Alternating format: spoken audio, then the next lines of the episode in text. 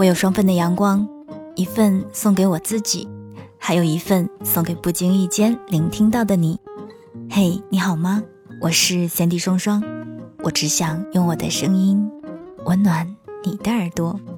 我在上海，你在哪儿呢？九月是我大处女座的专属月份。嗯，没错，我就是处女座的。从我出生到此刻的二十多年里，我改掉了过分追求完美的奇葩习惯，没有洁癖这种特质，有些小闷骚，偶尔神经质，爱挑刺，不够自信。但是我永远改不掉的是纠结。生活中让我纠结的事情比比皆是，比如去商店购买衣服的时候，看到一个款式好看的，另一个是材质舒适的，我就开始纠结。吃冰淇淋的时候，本来是冲着那一款最爱的口味，意外发现店家又出了新品种，我也开始纠结。外出办事坐公车要走很长的路，可是打车呢？又太贵了，我还是纠结。出去旅行，一个地方有我最爱的大海，另一个地方有自己心心念念很久的美食，我依然会纠结。不知道你听到这些选项的时候，是不是也会跟我一样纠结的一塌糊涂呢？不如你也在节目下面留言告诉我，你曾经为了什么而纠结过吧？我们一起来纠结纠结。其实很多时候呢，纠结也说明了一件事，就是我们的生活还有第二个选择，而且诱惑还不小。我相信更多爱纠结的人，其实就是不知道如何选择的人，甚至还有些人到最后经常发现自己最初的选择常常是错的，或者根本就没有达到自己的预期。以至于在下一个选择来临的时候，他们就会在潜意识中回想起之前的纠结，于是就变得更加谨慎。越谨慎就越较真儿，越较真儿就越纠结，往往纠结到最后，不过就是为了证明自己的愚蠢。如此恶性循环，一不小心患上了纠结癌，又弄丢了自信心。更可怕的是。纠结的人明知道自己纠结，了解很多时候的纠结就如同自虐，却总还是特别容易把自己推入两难的境地，不可自拔。我的朋友桃子是和我一样的处女座纠结症患者。大学的时候，她同时被两个男生追求，桃子左看右看，不知道该选谁。小磊脾气好。面相清秀，上进且好学。天宇呢，更懂得讨他喜欢，总会送他各种小礼物，也懂生活。桃子明明不是一个喜欢脚踏两条船的人，可是无止境的这么纠结着，时间也不等人啊。同学之间难免就会传一些难听的话，偶尔两个人发消息，正好同时邀约。桃子也左右为难，不知如何是好，只好把手机放在一旁，谁都不回复，等谁的电话先来，就答应谁。我知道，无论我如何为桃子辩解，无论桃子内心如何不愿意这么做，即使他谁都没有答应，和两个人都保持着相对的距离，但他的纠结，却将他拖累成别人口中的坏姑娘。室友们实在看不下去桃子的纠结，就给她出了一个主意，让她仔细地罗列出两个人的优点和缺点进行比较，觉得一样的或是可以抵消的优点就划去，不同的两个优点就选一个更喜欢的，并要求只有横向的优点才能比较，免得比较的范围太大，他又开始纠结。于是，一群人就围着桃子列出的优点，你一言我一语。桃子时而皱眉，时而惊喜，最终在大家的帮助下，小磊同学获胜。不过说实话，嗯，这个所谓的帮助，其实就是除了桃子自己之外，所有人的共同决策。桃子知道，做了决定就没有回头的余地，毕竟有那么多的见证人在呢。有时候，桃子偶尔还是会纠结一下自己的选择，一边说着“我知道不能这个样子”，一边心里又有些不甘心。我总是忍不住数落他：“不要让这种无谓的纠结让你变成一个讨厌的人。没有哪一种选择是十全十美的。你接受了一种选择，必然就该接受这份选择带给你的一切好与坏。”但是最后，桃子也没能和小磊长久的在一起。桃子的过于纠结，让好脾气的小磊最终也无力承受。在都还尚未成熟的年纪，谁又有足够的耐心，一次又一次为对方的反复无常买单呢？最后不得不含泪离去。桃子对小磊的爱有多深，对自己纠结的恨。就有多深。那个时候的爱情啊，总要痛过了，才知道有多伤；总要失去了，才知道什么是错。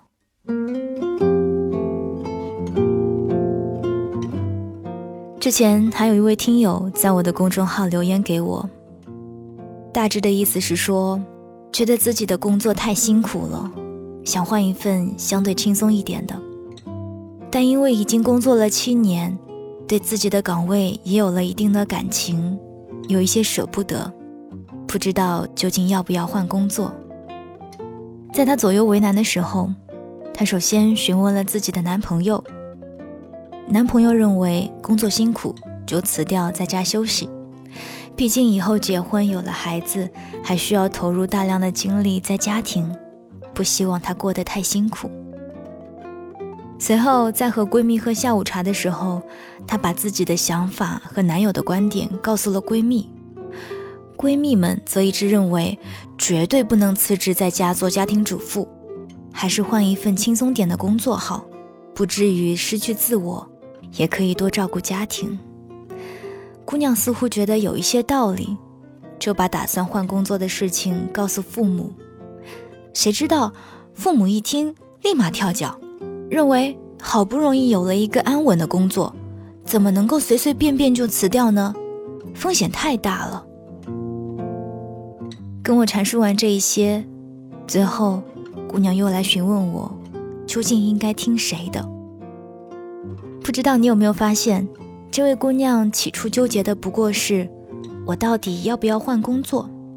回答只有要和不要。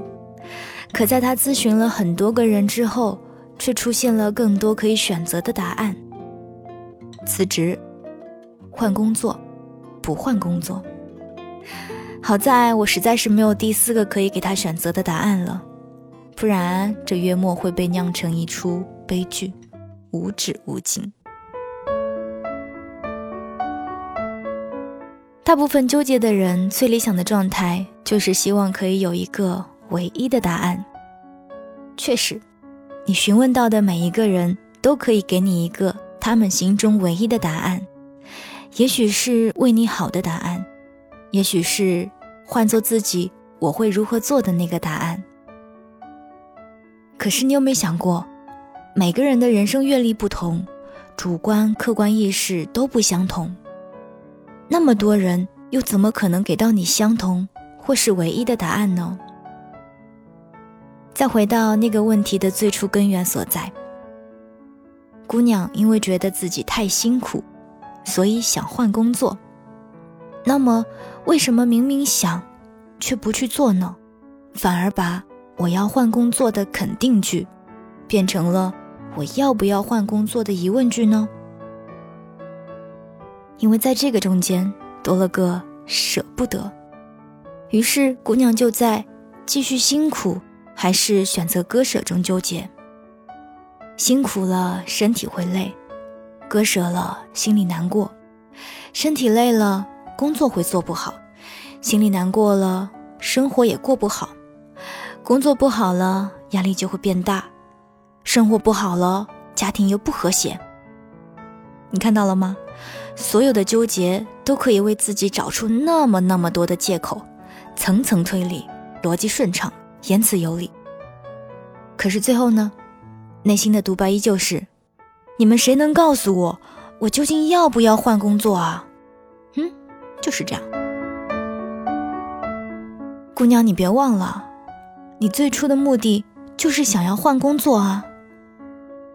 做选择压根儿就不需要那么多的可是，没有人能够保证每一个选择都是万无一失的，就如同世间没有完美的事物一样，任何选择到最后。都有它需要承担的风险，未知太多，谁又能清晰的预见自己的未来呢？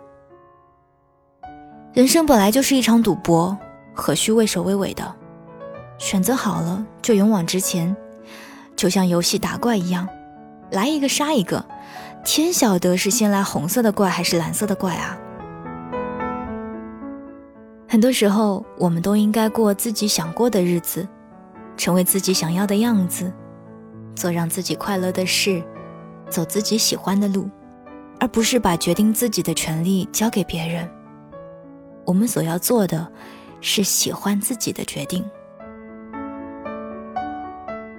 突然想起，曾经在杂志上看到日本银座有一家特别的书店。当你走进这家书店，你会发现，从地板到墙头，就只有一种书。是的，这家每周只卖一本书的书店叫做森冈书店。大部分人走进店里，如果觉得推荐的这一本书还可以，就会直接买一本回家，或者是多买一些送给朋友。这样想来，假如我们走进一个有五千本书的书店，必然会左看右翻，因为一大部分人进书店其实没有抱有明确的目的。他们不过是来挑挑拣拣的，遇到一本好书也是一件需要碰运气的事儿。很多时候，他们总是会在几本书之间纠结。对于一些害怕做选择或是做决定的人，最终都会因为无果而放弃购买。在我的观点看来，所有纠结症患者或者选择恐惧症患者，他们是绝对不可能有因为没有办法选择。而同时购买两本或者是更多的可能性。而森冈书店之所以可以打败很多书店的原因是，他做了精心的挑选，最终只留给顾客一个选择，一个答案。一旦选择是唯一的，那么事情也就变得简单明了了。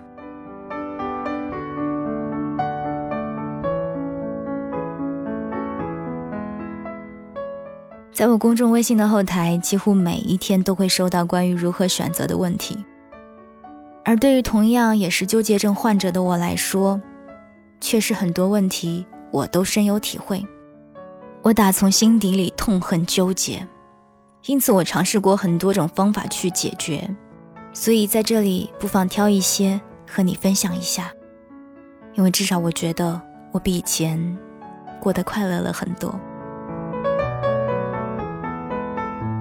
首先，如果你看到特别喜欢的或者特别想要的东西，千万不要犹豫，买，因为买了如果不好，你可以退，可以换；但是不买，你就会花更多的时间心心念念，直到它下架或者被卖光，最终陷入后悔。衣服买舒适还是好看的，当然是舒适的，因为舒适是给自己的，好看。那是给别人的。认定一个信得过的朋友，拿不了主意了，就只听他一个人的，并且要相信他。遇到小事不纠结，扔硬币选择，因为大部分的时候，你所花的时间成本和浪费掉的好心情，一定比为小事选择带来的好处要多得多。你要相信自己的第一选择，并且不对其他的选项做过多的分析。不杞人忧天，不做无谓的揣测，喜欢哪个就选哪个。多跟自己说，管他呢。有时候随性选择，破罐子破摔，会有一种前所未有的爽快感。你敢不敢试一试？嗯，再和大家分享一下高效人士的日常做事方法，可以给你做一些简单的参考吧。乔布斯他永远只穿黑色高领毛衣，当然是冬天。顶级的商务人士总是用最稳定的电脑、最大众的手机。效率人士会定期去同一个品牌选衬衣和鞋子。之前我看过罗振宇团队出过的一本书，叫做《成大事者不纠结》，里面有这样的一句话，分享给你：破解纠结最好的法门，就是专注于当下，未来不迎，当时不杂，过往不恋，不管过去，不管未来，不管周边，做当下最该做的事。学会做一个过河的卒子，拼命向前。把这句话也送给你吧。我们真的没有办法在瞬间治愈好内心纠结的病症，但我想我们可以从今天起，为自己的选择做减法，把生活变得简单一些。简单最快乐，简单最伟大。我是三 D 双双。我只想用我的声音温暖你的耳朵。想要看到本节目的文字稿，欢迎关注我的公众微信，你可以搜索 “Sandy 双双 ”，Sandy 是 S A N D Y。好啦，我们下次再见吧。